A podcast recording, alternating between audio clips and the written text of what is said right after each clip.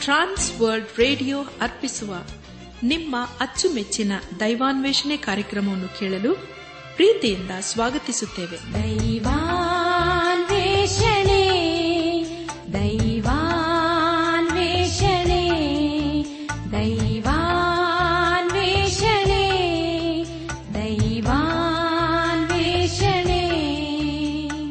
ಬನ್ನಿ ಪ್ರಿಯರೇ ದೇವರ ವಾಕ್ಯವನ್ನು ಧ್ಯಾನ ಮಾಡುವ ಮುನ್ನ ಕರ್ತನ ಸಮ್ಮುಖದಲ್ಲಿ ನಮ್ಮನ್ನು ನಾವು ತಗ್ಗಿಸಿಕೊಂಡು, ನಮ್ಮ ಶಿರವನ್ನು ಬಾಗಿಸಿ, ನಮ್ಮ ಕಣ್ಣುಗಳನ್ನು ಮುಚ್ಚಿಕೊಂಡು ದೀನತೆಯಿಂದ ಪ್ರಾರ್ಥನೆ ಮಾಡೋಣ. ನಮ್ಮನ್ನು ಬಹಳವಾಗಿ ಪ್ರೀತಿ ಮಾಡಿ ಸಾಕಿ ಸಲಹುವ ನಮ್ಮ ರಕ್ಷಕನಲ್ಲಿ ತಂದೆಯಾದ ದೇವರೇ, ನಿನ್ನ ಪರಿಶುದ್ಧವಾದ ನಾಮವನ್ನು ಕೊಂಡಾಡಿ ಹಾಡಿ ಸ್ತುತಿಸುತ್ತೇವೆ. ಕರ್ತನೆ ದೇವಾದ ದೇವನೇ, ನಿನ್ನ ನಮ್ಮ ಜೀವಿತದಲ್ಲಿ ಯಾವಾಗಲೂ ನಂಬಿಗಸ್ತನಾಗಿದ್ದುಕೊಂಡು ನಿನ್ನ ಜೀವನ ವಾಕ್ಯಗಳ ಮೂಲಕ ನಮ್ಮನ್ನು ಆಶೀರ್ವದಿಸ್ತಾ ಬಂದಿರೋದಕ್ಕಾಗಿ ಸ್ತೋತ್ರಪ್ಪ ಹೌದು ಕರ್ತನೆ, ನೀನು ನಮ್ಮನ್ನು ದಿನದಿಂದ ದಿನಕ್ಕೆ, ಬಲದಿಂದ ಬಲಕ್ಕೆ, ಕೃಪೆಯಿಂದ ಕೃಪೆಗೆ ನಮ್ಮನ್ನು ಆಶೀರ್ವದಿಸ್ತಾ ಬಂದಿರೋದಕ್ಕಾಗಿ ಸ್ತೋತ್ರಪ್ಪ ಈಗಲೂ ಕರ್ತನೆ, ನಿನ್ನ ಜೀವನ ವಾಕ್ಯವನ್ನು ಧ್ಯಾನ ಮಾಡುವ ನಮ್ಮನ್ನೇ ನಿನ್ನ ಸಕೊಪ್ಪಿಸುತ್ತೇವೆ ಅಪ್ಪ, ನೀನೇ ನಮ್ಮನ್ನಾಡಿಸು ಆಶೀರ್ವದಿಸು. ನಮ್ಮ ಜೀವಿತಗಳ ಮೂಲಕ ನೀನು ಮಹಿಮೆ ಹೊಂದು ದೇವ ಘನಮಾನ ಮಹಿಮೆ ಪ್ರಭಾವಗಳು ನಿನಗೆ ಮಾತ್ರ ಸಲ್ಲುವುದಾಗಲಿ ನಮ್ಮ ಪ್ರಾರ್ಥನೆ ಸ್ತೋತ್ರಗಳನ್ನು, ನಮ್ಮ ಒಡೆಯನು, ನಮ್ಮ ರಕ್ಷಕನು ಲೋಕ ವಿಮೋಚಕನೂ ಆದ ಯೇಸು ಕ್ರಿಸ್ತನ ದಿವ್ಯ ನಾಮದಲ್ಲಿ ಸಮರ್ಪಿಸಿಕೊಳ್ಳುತ್ತೇವೆ ತಂದೆಯೇ. ಆಮೇನ್.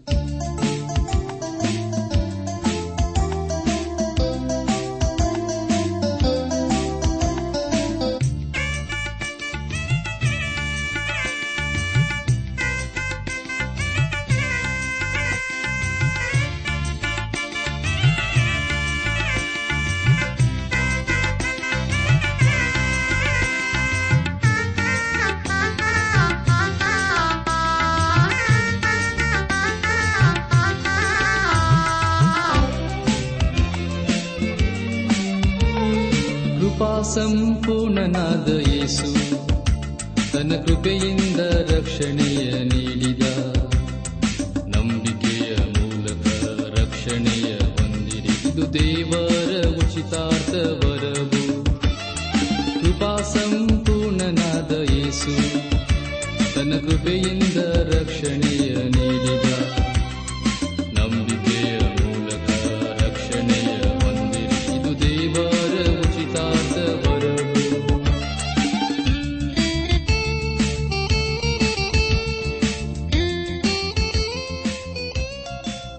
ನನ್ನಾತ್ಮೀಕ ಸಹೋದರ ಸಹೋದರಿಯರೇ, ದೇವರ ಕೃಪೆಯ ಮೂಲಕ ನೀವೆಲ್ಲರೂ ಕ್ಷೇಮದಿಂದ ಇದ್ದಿರಲ್ಲವೇ?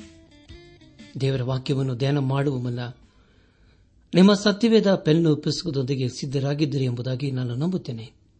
ಕಳೆದ ಕಾರ್ಯಕ್ರಮದಲ್ಲಿ ನಾವು ಅರಸನಾದ ಸೊಲೋಮನನ್ನು ಬರೆದಂತಹ ಪ್ರಸಂಗಿ ಪುಸ್ತಕ ಹತ್ತನೇ ಅಧ್ಯಾಯ ಹನ್ನೊಂದನೇ ವಚನದಿಂದ ಹನ್ನೊಂದನೇ ಅಧ್ಯಾಯದ ಹತ್ತನೇ ವಚನದವರೆಗೆ ಧ್ಯಾನ ಮಾಡಿಕೊಂಡು ಅದರ ಮೂಲಕ ನಮ್ಮ ನಿಜ ಜೀವಿತಕ್ಕೆ ಬೇಕಾದ ಅನೇಕ ಆತ್ಮೀಕ ಪಾಠಗಳನ್ನು ಕಲಿತುಕೊಂಡು ಅನೇಕ ರೀತಿಯಲ್ಲಿ ಆಶೀರ್ವಿಸಲ್ಪಟ್ಟಿದ್ದೇವೆ ಹಾಗಾದರೆ ಪ್ರಿಯರೇ, ಇದೆಲ್ಲವೂ ದೇವರ ಮಹಾ ಕೃಪೆಯಾಗಿದೆ. ಧ್ಯಾನ ಮಾಡಿದಂಥ ವಿಷಯಗಳನ್ನು ಈಗ ನೆನಪು ಮಾಡಿಕೊಂಡು ಮುಂದಿನ ಭೇದ ಭಾಗಕ್ಕೆ ಸಾಕೋಣ ಮನುಷ್ಯನು ಮುಂದಿನದನ್ನು ತಿಳಿಯನು, ತಾನು ಕಾಲವಾದ ಮೇಲೆ ಹೀಗೆ ಆಗುವುದೆಂದು ಅವನು ಯಾರಿಂದ ತಿಳ್ಕೊಂಡಾನು? ಜ್ಞಾನಿಯ ಮಾತುಗಳು ಬಹಳ ಎಂಬುದಾಗಿಯೂ, ನೀನು ಆಹಾರವನ್ನು ನೀರಿನ ಮೇಲೆ ಚೆಲ್ಲು. ಬಹು ದಿನದ ಮೇಲೆ ಅದು ನಿನಗೆ ಸಿಕ್ಕುವುದು. ಏಳು ಮಂದಿಗೆ ಹೌದು, ಎಂಟು ಮಂದಿಗೆ ಹಂಚಿಬಿಡು. ಲೋಕದಲ್ಲಿ ಮುಂದೆ ಸಂಭವಿಸುವ ಕೇಡು ನಿನಗೆ ಗೊತ್ತಿಲ್ಲ ಎಂಬುದಾಗಿಯೂ ಯವನಸ್ತನೆ ಪ್ರಾಯದಲ್ಲಿ ಆನಂದಿಸು. ಯವನದ ದಿನಗಳಲ್ಲಿ ಹೃದಯವು ನಿನ್ನನ್ನು ಹರ್ಷಗೊಳಿಸಲಿ. ಮನಸ್ಸಿಗೆ ತಕ್ಕಂತೆಯೂ ಕಣ್ಣಿಗೆ ಸರಿ ಬೀಳುವ ಹಾಗೆಯೂ ನಡೆದುಕೋ, ಆದರೆ ಈ ಎಲ್ಲಾ ವಿಷಯಗಳಲ್ಲಿಯೂ ದೇವರು ನಿನ್ನನ್ನು ನ್ಯಾಯ ವಿಚಾರಣೆಗೆ ಗುರಿ ಮಾಡುವನೆಂದು ತಿಳಿದಿರು. ನಿನ್ನ ಹೃದಯದಿಂದ ಕರೆ ಕರೆಯನ್ನು, ದೇಹದಿಂದ ಶ್ರಮೆಯನ್ನು ತೊಲಗಿಸು, ಬಾಲ್ಯವು ಪ್ರಾಯವು ವ್ಯರ್ಥವಷ್ಟೇ ಎಂಬ ವಿಷಯಗಳ ಕುರಿತು ನಾವು ಧ್ಯಾನ ಮಾಡಿಕೊಳ್ಳೆವು ಧ್ಯಾನ ಮಾಡಿದಂಥ ಎಲ್ಲ ಹಂತಗಳಲ್ಲಿ ದೇವಾದಿದೇವನೇ ನಮ್ಮನ್ನು ನಡೆಸಿದನು. ದೇವರಿಗೆ ಮಹಿಮೆಯುಂಟಾಗಲಿ.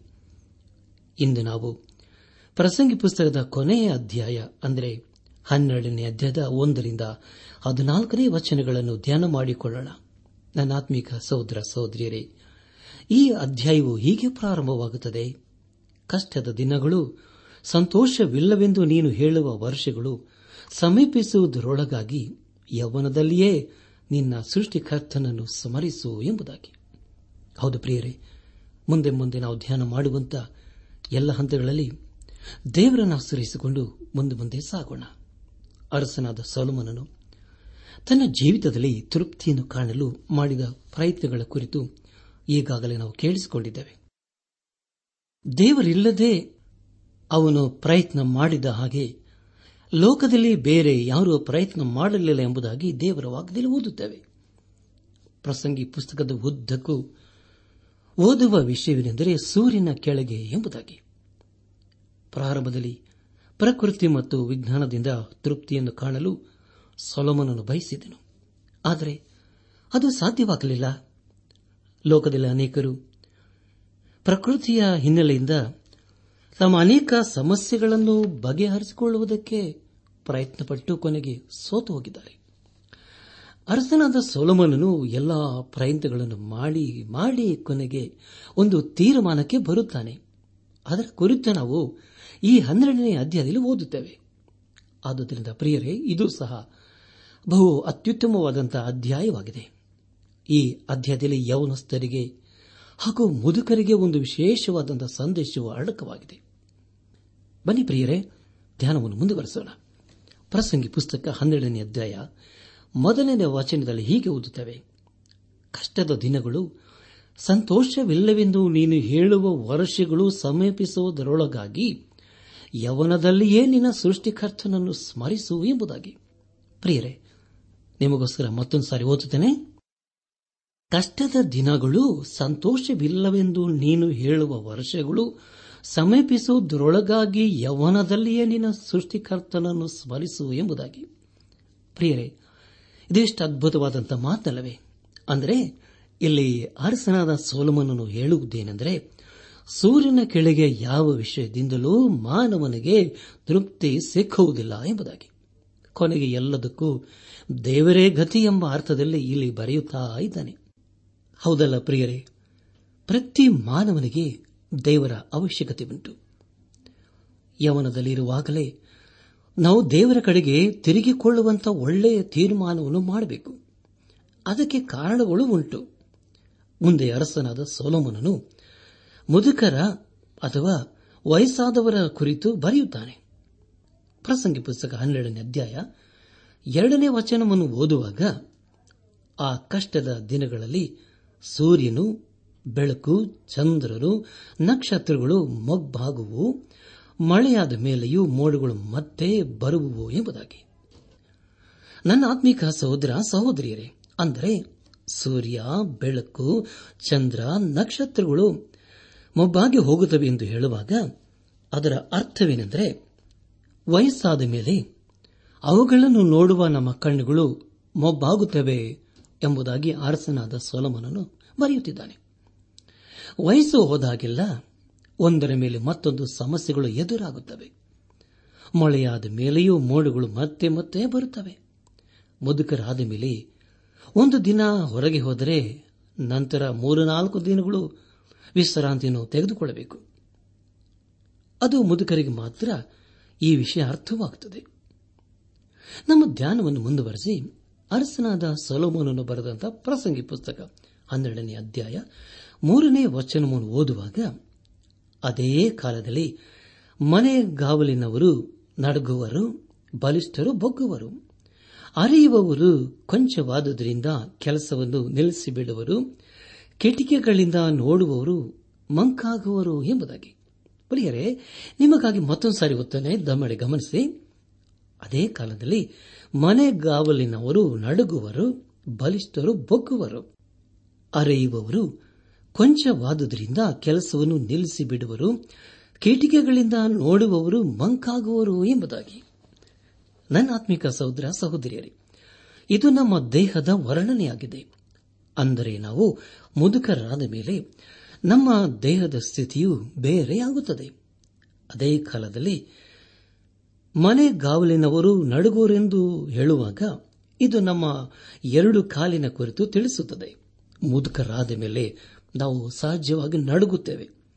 ಅದರ ಕುರಿತು ಅಪೋಸ್ತನದ ಪೌಲನು ಕೊರೆಂತ ಸಭೆಗೆ ಬರೆದಂತ ಎರಡನೇ ಪತ್ರಿಕೆ ಐದನೇ ಅಧ್ಯಾಯ ನಾಲ್ಕನೇ ವಚನದಲ್ಲಿ ಬರೆಯುವುದೇನೆಂದರೆ ಈ ಗುಡಾರದಲ್ಲಿರುವರಾದ ನಾವು ಭಾರ ಹೊತ್ತುಕೊಂಡವರಾಗಿ ನರಳುತ್ತೇವೆ. ಇದು ಕಳಚಿ ಹೋಗಬೇಕೆಂದು ನಮ್ಮ ಇಷ್ಟವಲ್ಲ. ಮರ್ತ್ಯವಾದದ್ದು ನುಂಗಿ ಹೋಗಿ ಜೀವವೊಂದೇ ಉಳಿಯುವಂತೆ ಈ ಗುಡಾರದ ಮೇಲೆ ಆ ನಿವಾಸವನ್ನು ಧರಿಸಿಕೊಳ್ಳಬೇಕೆಂಬುದೇ ನಮ್ಮ ಇಷ್ಟ ಎಂಬುದಾಗಿ. ಕರ್ತನ ಪರಿಯ ಸಹೋದರ ಸಹೋದರಿಯರೇ, ದಯಮಾಡಿ ಗಮನಿಸಿ, ವಯಸ್ಸಾದ ಮೇಲೆ ಏಣಿಯನ್ನು ಹತ್ತುವುದಕ್ಕೆ ಆಗುವುದಿಲ್ಲ. ಹತ್ತಿದರೂ ಬಹಳ ಜಾಗರೂಕತೆಯಿಂದ ಹತ್ತಬೇಕು. ವಯಸ್ಸಾದವರಿಗೆ ನಡೆಯುವಾಗ ಒಂದು ಕೋಲು ಬೇಕಲ್ಲವೇ? ಬಲಿಷ್ಠರು ಬೊಗ್ಗುವರೆಂದು ಹೇಳುವಾಗ ನಾವು ಯವನಸ್ಥರಾಗಿದ್ದಾಗ ಎದೆ ಎತ್ತಿಕೊಂಡು ನೇರವಾಗಿ ನಡೆಯುತ್ತೇವೆ. ಆದರೆ ವಯಸ್ಸಾದ ಹಾಗೆಲ್ಲ ಅದು ಸಾಧ್ಯವಿಲ್ಲ. ಎಲ್ಲಾ ಬಲಿಷ್ಠರು ಒಂದು ದಿನ ಬಾಗಲೇಬೇಕು ಎಂಬುದಾಗಿ ದೇವರ ವಾಕ್ಯವು ಇಲ್ಲಿ ತಿಳಿಸಿಕೊಡುತ್ತಾ ಇದೆ. ಅರಿಯುವವರು ಕೊಂಚವಾದುದರಿಂದ ಕೆಲಸವನ್ನು ನಿಲ್ಲಿಸಿಬಿಡುವರೆಂದು ಹೇಳುವಾಗ ಇಲ್ಲಿ ನಾವು ಹಲ್ಲಿನ ಕುರಿತು ತಿಳಿದುಕೊಳ್ಳುತ್ತೇವೆ. ವಯಸ್ಸು ಹೋದ ಹಾಗೆಲ್ಲ ಹಲ್ಲುಗಳು ಒಂದೊಂದೇ ಬಿದ್ದು ಹೋಗುತ್ತವೆ.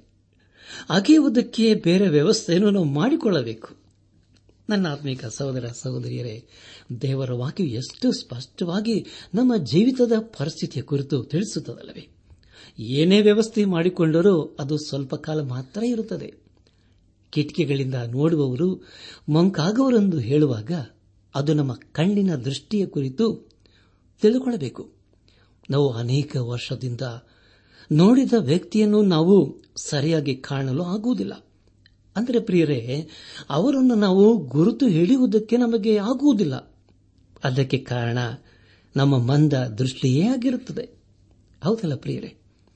ದೇವರು ನಮ್ಮ ಜೀವಿತದ ಹಾಗೂ ದೇಹದ ಸ್ಥಿತಿಯ ಕುರಿತು ಎಷ್ಟು ಸ್ಪಷ್ಟವಾಗಿ ತಿಳಿಸುತ್ತಾನಲ್ಲವೇ? ನಮ್ಮ ಧ್ಯಾನವನ್ನು ಮುಂದುವರೆಸಿ ಪ್ರಸಂಗಿ ಪುಸ್ತಕ, ಹನ್ನೆರಡನೇ ಅಧ್ಯಾಯ, ನಾಲ್ಕನೇ ವಚನವನ್ನು ಓದುವಾಗ, ಬೀದಿಯ ಬಾಗಿಲುಗಳು ಮುಚ್ಚಿರುವವು, ಅರಿಯುವ ಸ್ಥಳದ ಶಬ್ದವು ತಗ್ಗಿ ಅಕ್ಕಿಯ ಧ್ವನಿಯಷ್ಟು ಕೆರಲಾಗುವುದು ಗಾಯಕಿಯರೆಲ್ಲ ಕುಗ್ಗುವರು ಎಂಬುದಾಗಿ. ಪ್ರಿಯ ದೇವಜನರೇ, ಬೀದಿಯ ಬಾಗಿಲುಗಳು ಮುಚ್ಚಿರುವವೆಂದು ಹೇಳುವಾಗ ಅದು ನಮ್ಮ ಶ್ರವಣ ಶಕ್ತಿಯ ಕುರಿತು ತಿಳಿಸಿಕೊಡುತ್ತದೆ ಬೇರೆಯವರು ಹೇಳುವುದು ನಮಗೆ ಅನೇಕ ಸಾರಿ ಕೇಳಿಸುವುದಿಲ್ಲ. ಅರೆಯುವ ಸ್ಥಳದ ಶಬ್ದವು ತಗ್ಗಿ ಹಕ್ಕಿಯ ಧ್ವನಿಯಷ್ಟು ಕಿರಲಾಗುವುದೆಂದು ಹೇಳುವಾಗ, ನಾವು ಚಿಕ್ಕರಾಗಿರುವಾಗ, ನಿದ್ರೆಯಲ್ಲಿರುವಾಗ ಎಂಥ ದೊಡ್ಡ ಶಬ್ದವಾದರೂ ನಮಗೆ ಕೇಳಿಸುವುದಿಲ್ಲ. ಹಾಗೂ ಅದೇ ಸಮಯದಲ್ಲಿ ನಾವು ಯವನಸ್ಥರಾಗಿರುವಾಗ ಸಹ ಚಿಕ್ಕ ಮಕ್ಕಳು ದೊಡ್ಡ ದೊಡ್ಡ ಶಬ್ದ ಮಾಡಿದರೂ ಅದು ನಮಗೆ ಬೇಸರವೂ ಸಹ ಆಗುವುದಿಲ್ಲ ಎಷ್ಟೇ ದೊಡ್ಡ ಶಬ್ದದಿಂದ ನಮಗೆ ಬೇಸರಿಕೆಯೂ ಆಗುವುದಿಲ್ಲ. ಆದರೆ ಪ್ರಿಯರೇ, ವಯಸ್ಸಾದ ಮೇಲೆ ಹಕ್ಕಿಯ ಶಬ್ದವು ಕೂಡ ನಮಗೆ ಹೇಳಿಸುವುದಿಲ್ಲ. ಅಂದರೆ, ವಯಸ್ಸಾದ ಮೇಲೆ ನಮಗೆ ಪ್ರಶಾಂತವಾದಂಥ ಸ್ಥಳವು ನಮಗೆ ಬೇಕು ಅನಿಸುತ್ತದೆ ಸ್ವಲ್ಪ ಶಬ್ದವಾದರೆ ನಾವು ಬೇಸರಗೊಳ್ಳುತ್ತೇವೆ.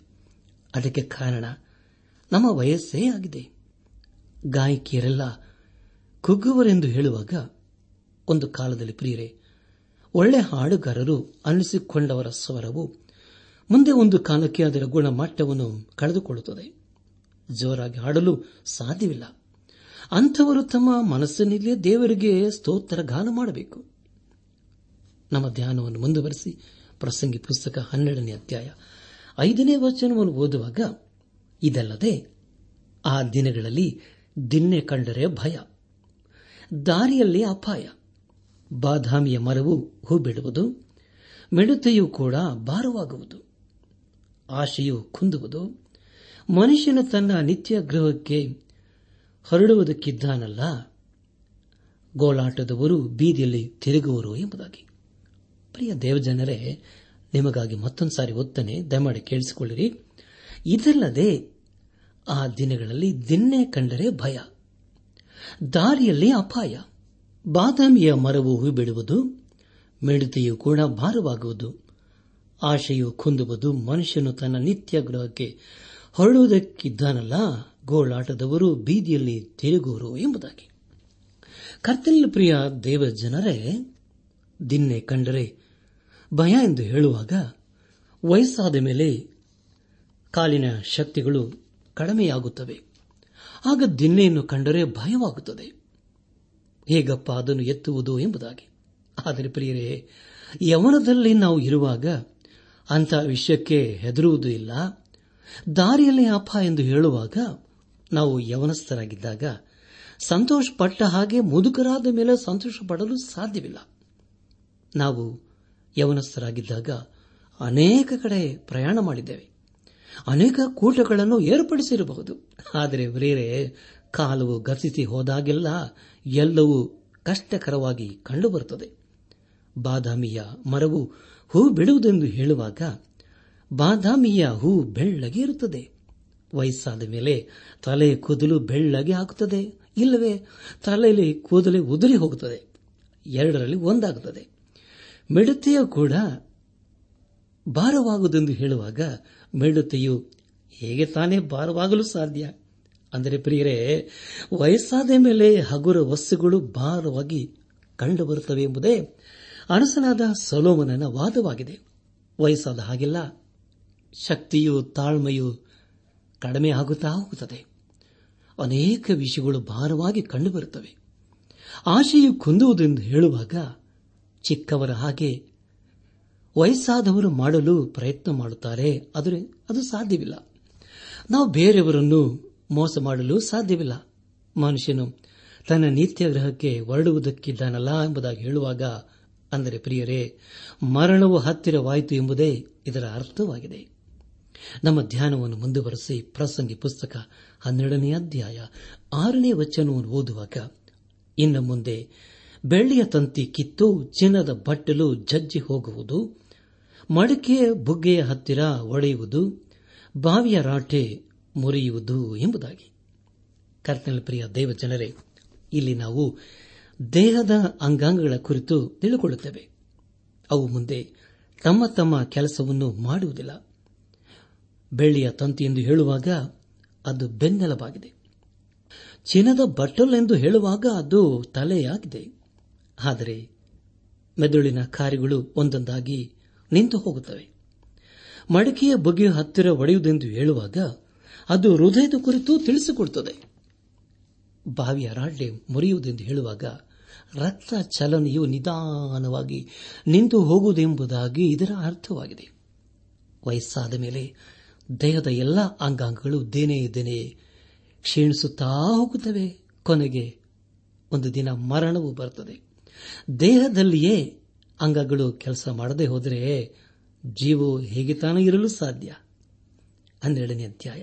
ಏಳನೇ ವಚನವನ್ನು ಓದುವಾಗ, ಮಣ್ಣು ಭೂಮಿಗೆ ಸೇರಿ ಇದ್ದ ಹಾಗಾಗುವುದು, ಆತ್ಮವು ತನ್ನನ್ನು ದಯಪಾಲಿಸಿದ ದೇವರ ಬಳಿಗೆ ಸೇರುವುದು, ಇಷ್ಟರೊಳಗಾಗಿ ನಿನ್ನ ಸೃಷ್ಟಿಕರ್ತನನ್ನು ಸ್ಮರಿಸದಿರಬೇಡ ಎಂಬುದಾಗಿ. ಪ್ರಿಯರೇ, ನಿಮಗಾಗಿ ಮತ್ತೊಂದು ಸಾರಿ ಓದ್ತೇನೆ. ದಯಮಾಡಿ ಕೇಳಿಸಿಕೊಳ್ಳ್ರಿ. ಮಣ್ಣು ಭೂಮಿಗೆ ಸೇರಿ ಇದ್ದ ಹಾಗಾಗುವುದು. ಆತ್ಮವು ತನ್ನನ್ನು ದಯಪಾಲಿಸಿದ ದೇವರ ಬಳಿಗೆ ಸೇರುವುದು. ಇಷ್ಟರೊಳಗಾಗಿ ನಿನ್ನ ಸೃಷ್ಟಿಕರ್ತನನ್ನು ಸ್ಮರಿಸದಿರಬೇಡ ಎಂಬುದಾಗಿ. ಪ್ರಿಯರೇ, ಎಂಥ ಅದ್ಭುತವಾದಂಥ ಮಾತಲ್ಲವೇ. ಆತ್ಮಕ್ಕೆ ನಿದ್ದೆ ಇಲ್ಲ. ದೇಹವು ಮಣ್ಣಿಗೆ ಸೇರುವುದು. ಆದರೆ ಆತ್ಮವು ಅದನ್ನು ಕೊಟ್ಟ ದೇವರ ಬೆಳಗ್ಗೆ ಸೇರುವುದು. ಅದರ ಕುರಿತು ಅಪಸನದ ಪೌಲನು ಕೊರಿಂತ ಸಭೆಗೆ ಬರೆದಂತ ಎರಡನೇ ಪತ್ರಿಕೆ, ಐದನೇ ಅಧ್ಯಾಯ, ಎಂಟನೇ ವಚನದಲ್ಲಿ ಹೀಗೆ ಬರೆಯುತ್ತಾನೆ. ದಯಮಾಡಿ ಗಮನಿಸಿ. ಇದನ್ನು ಆಲೋಚಿಸಿ, ನಾವು ಧೈರ್ಯವುಳ್ಳವರಾಗಿದ್ದು, ದೇಹವನ್ನು ಬಿಟ್ಟು ಕರ್ತನ ಬಳಿಯಲ್ಲಿರುವುದೇ ಉತ್ತಮವೆಂದು ಎಣಿಸುತ್ತೇವೆ ಎಂಬುದಾಗಿ. ಅನಾತ್ಮಿಕ ಸಹೋದರ ಸಹೋದರಿಯರೇ, ಆತ್ಮವು ತಕ್ಷಣವೇ ದೇವರ ಬಳಿಗೆ ಸೇರುತ್ತದೆ. ಆದರೆ ದೇಹವು ಅದು ಕೇವಲ ಒಂದು ಗುಡಾರವಾಗಿದೆ. ನಮ್ಮ ಧ್ಯಾನವನ್ನು ಮುಂದುವರೆಸಿ, ಪ್ರಸಂಗಿ ಪುಸ್ತಕ ಹನ್ನೆರಡನೇ ಅಧ್ಯಾಯ. ಎಂಟನೇ ವಚನವನ್ನು ಓದುವಾಗ, ವ್ಯರ್ಥವೇ ವ್ಯರ್ಥ, ಸಮಸ್ತವೂ ವ್ಯರ್ಥ ಎಂದು ಪ್ರಸಂಗಿಯು ಹೇಳುತ್ತಾನೆ ಎಂಬುದಾಗಿ. ಕರ್ತನ ಪ್ರಿಯ ದೇವಜನರೇ, ಒಂದು ವೇಳೆ ನಾವು ದೇವರಿಲ್ಲದೆ ಈ ಲೋಕದಲ್ಲಿ ಜೀವಿಸುವುದಾದರೆ ನಮ್ಮ ಜೀವಿತವು ಅದು ವ್ಯರ್ಥವೇ ಸರಿ. ಒಂದು ದಿನ ನಿತ್ಯತ್ವದಲ್ಲಿ ದೇವರೊಂದಿಗೆ ಸೇರಬೇಕು. ಅದಕ್ಕಾಗಿ ಎಲ್ಲಿಯೇ ನಮ್ಮ ಆತ್ಮಿಕ ಸಿದ್ಧತೆಯನ್ನು ಮಾಡಿಕೊಳ್ಳಬೇಕೆಂಬುದಾಗಿ ದೇವರ ವಾಕ್ಯವು ಇಲ್ಲಿ ತಿಳಿಸಿಕೊಡುತ್ತಾ ಇದೆ. ಕೀರ್ತನೆಗಳು ತೊಂಬತ್ತು, ಹನ್ನೆರಡರಲ್ಲಿ ಹೀಗೆ ಓದುತ್ತವೆ. ನಮ್ಮ ದಿನಗಳು ಕೊಂಚವೇ ಎಂದು ಎಣಿಸಿಕೊಳ್ಳುವ ಹಾಗೆ ನಮಗೆ ಕಲಿಸು, ಆಗ ಜ್ಞಾನದ ಹೃದಯವನ್ನು ಪಡೆದುಕೊಳ್ಳುವೆವೋ ಎಂಬುದಾಗಿ. ಪ್ರಿಯರೇ ಮತ್ತೊಂದು ಸಾರಿ ಗೊತ್ತನೆ ನಮ್ಮ ದಿನಗಳು ಕೊಂಚವೇ ಎಂದು ಎಣಿಸಿಕೊಳ್ಳುವ ಹಾಗೆ ನಮಗೆ ಕಲಿಸು. ಆಗ ಜ್ಞಾನದ ಹೃದಯವನ್ನು ಪಡಕೊಳ್ಳುವೆವು ಎಂಬುದಾಗಿ. ಪ್ರಿಯರೇ, ಇದು ಎಂಥ ಅದ್ಭುತವಾದಂಥ ಮಾತಲ್ಲವೇ. ಒಬ್ಬ ಭಕ್ತರು ಜೀವನ ಚಕ್ರದ ಕುರಿತು ಹೀಗೆ ಬರೆಯುತ್ತಾರೆ. ಅದೇನೆಂದರೆ, ನಾನು ಮಗುವಾಗಿದ್ದಾಗ ನಾನು ನಗಿದೆನು, ಅತ್ತೆನು. ಆದರೆ ಸಮಯ ಮುಂದೆ ಮುಂದೆ ಹೋಯಿತು. ನಾನು ಯವರಸ್ಥನಾಗಿದ್ದಾಗ ನಾನು ಕನಸು ಕಂಡೆನು ಹಾಗೂ ಮಾತಾಡಿದೆನು. ಆದರೆ ಸಮಯವು ಸಂದು ಹೋಯಿತು. ನಾನು ಬೆಳೆದು ದೊಡ್ಡವನಾದೆನು. ಆದರೆ ಸಮಯ ಓಡಿತು. ನಾನು ಮುದುಕನಾದೆನು. ಆದರೆ ಸಮಯ ಹಾರಿಹೋಯಿತು. ಕೊನೆಗೆ ನಾನು ನನ್ನ ಜೀವನ ಪಯಣವನ್ನು ಮಾಡುತ್ತಲೇ ಇದ್ದೇನು. ಆದರೆ ಸಮಯ ಹೋಗಿಯೇ ಬಿಟ್ಟಿತು ಎಂಬುದಾಗಿ. ಪ್ರಿಯರೇ, ಇದು ಎಂಥ ಅದ್ಭುತವಾದಂಥ ಹೇಳಿಕೆಯಲ್ಲವೇ ನಮ್ಮ ಧ್ಯಾನವನ್ನು ಮುಂದುವರೆಸಿ. ಪ್ರಸಂಗಿ ಪುಸ್ತಕ ಹನ್ನೆರಡನೇ ಅಧ್ಯಾಯ. ಒಂಬತ್ತರಿಂದ ಹನ್ನೆರಡನೇ ವಚನದವರೆಗೆ ಓದುವಾಗ, ಮತ್ತು ಪ್ರಸಂಗಿಯು ಜ್ಞಾನಿಯಾಗಿದ್ದುದಲ್ಲದೆ ಜನರಿಗೆ ತಿಳುವಳಿಕೆಯನ್ನು ಬೋಧಿಸುತ್ತಾ ಬಂದನು. ಅನೇಕ ಅನೇಕ ಜ್ಞಾನೋಕ್ತಿಗಳನ್ನು ಧ್ಯಾನಿಸಿ, ಪರೀಕ್ಷಿಸಿ, ಕ್ರಮಪಡಿಸಿದನು. ಪ್ರಸಂಗಿಯು ಯಥಾರ್ಥ ಭಾವದಿಂದ ರಚಿಸಿದ ಒಪ್ಪಿಗೆಯ ಸತ್ಯದ ಮಾತುಗಳನ್ನು ಹುಡುಕಿ ಆರಿಸಿದನು. ಜ್ಞಾನಿಗಳ ಮಾತುಗಳು, ಮುಳ್ಳುಗೋಲುಗಳು ಸಂಗ್ರಹ ವಾಕ್ಯಗಳು ಬಿಗಿಯಾಗಿ ಬಡಿದ ಮೊಳೆಗಳು. ಒಬ್ಬನೇ ಕರ್ತನಿಂದ ಬಂದಿದೆ. ಕಂದ, ಇವಲ್ಲದೆ ಉಳಿದವುಗಳಲ್ಲಿಯೂ ಎಚ್ಚರದಿಂದಿರು. ಬಹು ಗ್ರಂಥಗಳ ರಚನೆಗೆ ಮಿತಿಯಿಲ್ಲ. ಅತಿ ವ್ಯಾಸಂಗವು ದೇಹಕ್ಕೆ ಆಯಾಸ ಎಂಬುದಾಗಿ. ನನ್ನಾತ್ಮಿಕ ಸಹೋದರ ಸಹೋದರಿಯರೇ, ನಾವು ನಮ್ಮ ಜೀವಿತದಲ್ಲಿ ಜ್ಞಾನವನ್ನು ವಿವೇಕವನ್ನು ಎಂದಿಗೂ ಅಲ್ಲಗಳೆಯಬಾರದು ಅಥವಾ ಬೇಡವೆಂದು ಹೇಳಲೂಬಾರದು ನಮ್ಮ ವಿದ್ಯೆಯು ನಮ್ಮ ಸಮಸ್ಯೆಗಳನ್ನು ಬಗೆಹರಿಸುವುದಿಲ್ಲ. ಕೊನೆಯದಾಗಿ ಪ್ರಸಂಗಿ ಪುಸ್ತಕ ಹನ್ನೆರಡನೇ ಅಧ್ಯಾಯ. ಹದಿಮೂರು ಹಾಗೂ ಹದಿನಾಲ್ಕನೇ ವಚನಗಳನ್ನು ಓದುವಾಗ ವಿಷಯವು ತೀರಿತು. ಎಲ್ಲವೂ ಕೇಳಿ ಮುಗಿಯಿತು. ದೇವರಿಗೆ ಭಯಪಟ್ಟು ಆತನ ಆಜ್ಞೆಗಳನ್ನು ಕೈಕೊಳ್ಳು. ಮನುಷ್ಯರೆಲ್ಲರ ಕರ್ತವ್ಯವೂ ಇದೆ. ಒಳ್ಳೆಯದಾಗಲಿ ಕೆಟ್ಟದಾಗಲಿ ಸಕಲ ರಹಸ್ಯ ಸಂಗತಿಗಳನ್ನು ವಿಮರ್ಶಿಸುವ ನ್ಯಾಯ ವಿಚಾರಣೆಗೆ ದೇವರು ಪ್ರತಿಯೊಂದು ಕಾರ್ಯವನ್ನು ಗುರಿ ಮಾಡುವನು ಎಂಬುದಾಗಿ. ನನ್ನ ಆತ್ಮಿಕ ಸಹೋದರ ಸಹೋದರಿಯರೇ, ದಯಮಾಡಿ ಗಮನಿಸಿ. ಜ್ಞಾನೋಕ್ತಿ ಹಾಗೂ ಪ್ರಸಂಗಿ ಪುಸ್ತಕದ ಸಂದೇಶವೆಂದರೆ, ನಾವು ದೇವರಿಗೆ ಭಯಪಡಬೇಕು ಎಂಬುದಾಗಿ. ಅಂದರೆ ಪ್ರಿಯರೇ, ನಾವು ದೇವರಿಗೆ ವಿಧೇಯರಾಗಿ ಜೀವಿಸುವಂತದನ್ನು ಕಲಿಯಬೇಕು ಎಂಬುದಾಗಿ. ಸತ್ಯವಿಧದಲ್ಲಿ ಅಪೋಸ್ತಲರ ಕೃತ್ಯಗಳು, ಹದಿನಾರನೇ ಅಧ್ಯಾಯ.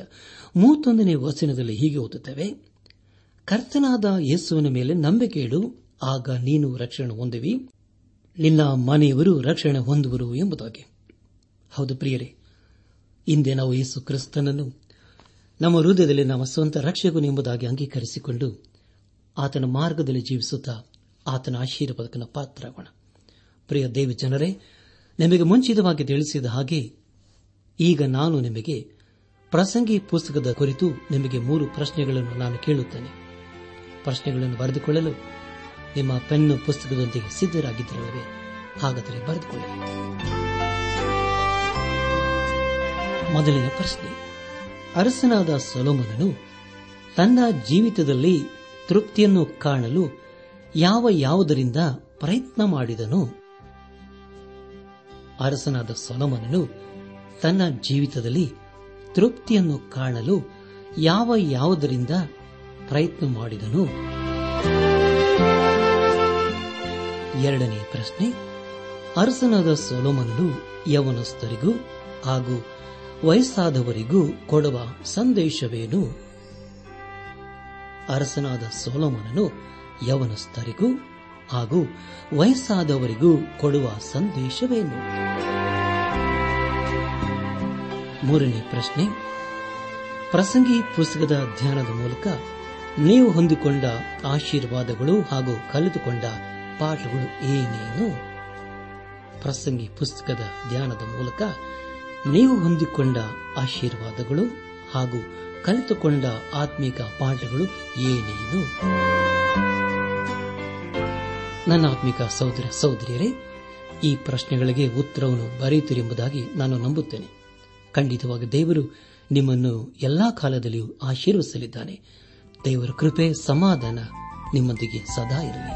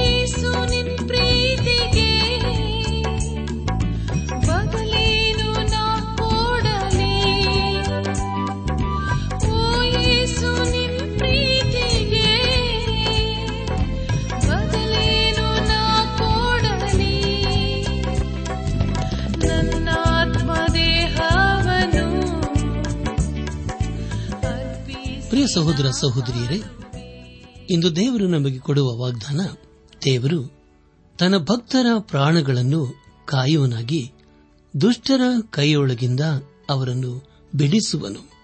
ಕೀರ್ತನೆ ತೊಂಬತ್ತೇಳು, ಹತ್ತು.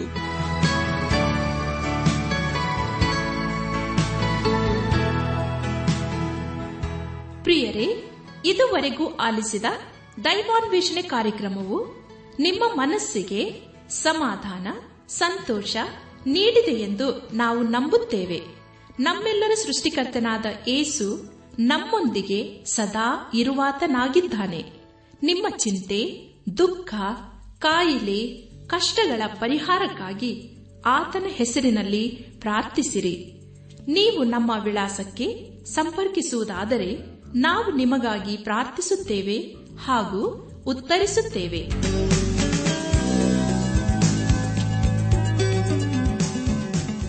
ನಮ್ಮ ವಿಳಾಸ ದೈವಾನ್ ವೇಷಣೆ ಟ್ರಾನ್ಸ್ ವರ್ಲ್ಡ್ ರೇಡಿಯೋ, ಇಂಡಿಯಾ, ಟಪಾಲು ಪೆಟ್ಟಿಗೆ ನಾಲ್ಕು ಮೂರು ಎರಡು ಸೊನ್ನೆ, ಬೆಂಗಳೂರು ನಲವತ್ಮೂರು. ದೈವಾನ್ ವೇಷಣೆ trans world radio, India, post box four three two zero, Bangalore forty three. ದೂರವಾಣಿ ಸಂಖ್ಯೆ ಒಂಬತ್ತು ಎಂಟು ನಾಲ್ಕು ಐದು ಆರು, ಒಂದು ಆರು, ನಾಲ್ಕು ಒಂದು ಎರಡು. ನಮ್ಮ ಇಮೇಲ್ ವಿಳಾಸ Kannada TTB at radio eight eight two dot com ನಮಸ್ಕಾರ ಪ್ರಿಯರೇ.